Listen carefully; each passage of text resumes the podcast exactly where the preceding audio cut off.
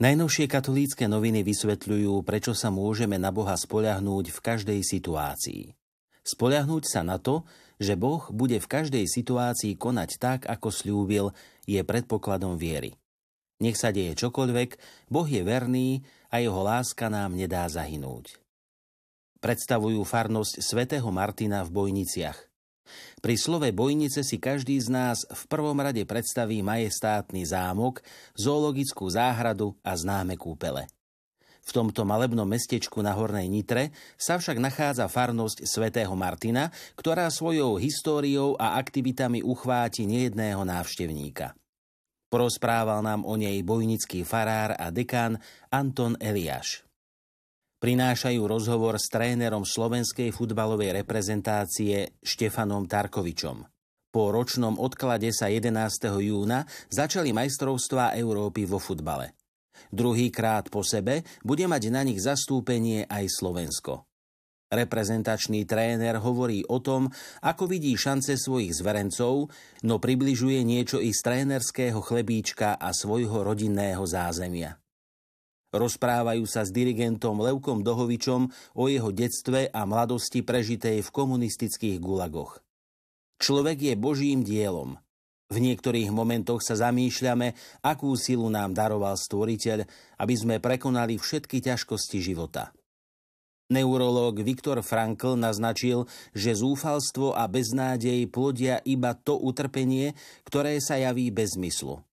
Viera v Boha je rozhodujúca.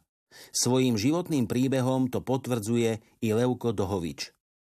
Pozývajú zapojiť sa do pomoci slovenským misionárom, ktorí pri pôsobení v ďalekých krajinách nevyhnutne potrebujú automobil. V roku 2021 Miva Slovensko ukončila dva projekty. Najskôr to bola pomoc pri kúpe auta otcovi Jozefovi Pajerskému, ktorý pracuje na misiách v azerbajdžanskom Baku. Druhé vozidlo putovalo do Bolívie, kde pôsobí misionár Miloš Miko. 12. tohtoročné vydanie časopisu Slovo vychádza v čase, keď si pripomíname nedožité 95. narodeniny vladyku Jána Eugena Kočiša.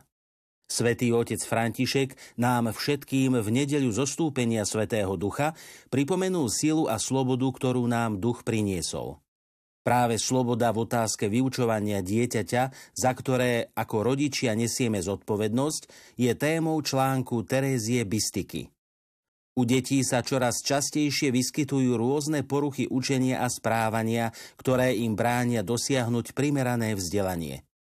Domáce vzdelávanie sa v tomto smere javí ako jedna z alternatív riešenia situácie – v rozhovore si Ľubomír Petrík zaspomínal na tvorbu knihy V nádeji vzkriesenia, vďaka ktorej veľmi intenzívne komunikoval s vladikom Jánom Eugenom Kočišom.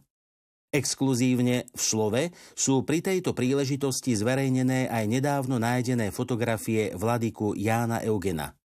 Tomáš Rusňák v slove pre rodinu prináša biblický pohľad na človeka ako priestor zjednotenia tela a duše.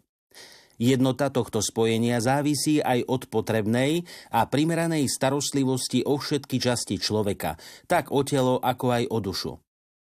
K domácemu vzdelávaniu sa časopis vracia v prvej časti svedectva rodiny Trnovskej o tom, aká bola cesta hľadania toho najlepšieho pre deti.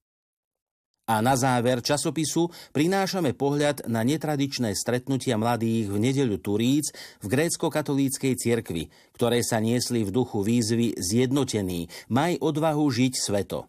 Výzva vo svojej pestrosti ponúkla čas pôstu, modlitieb, duchovných víziev i spoločného stretnutia mladých.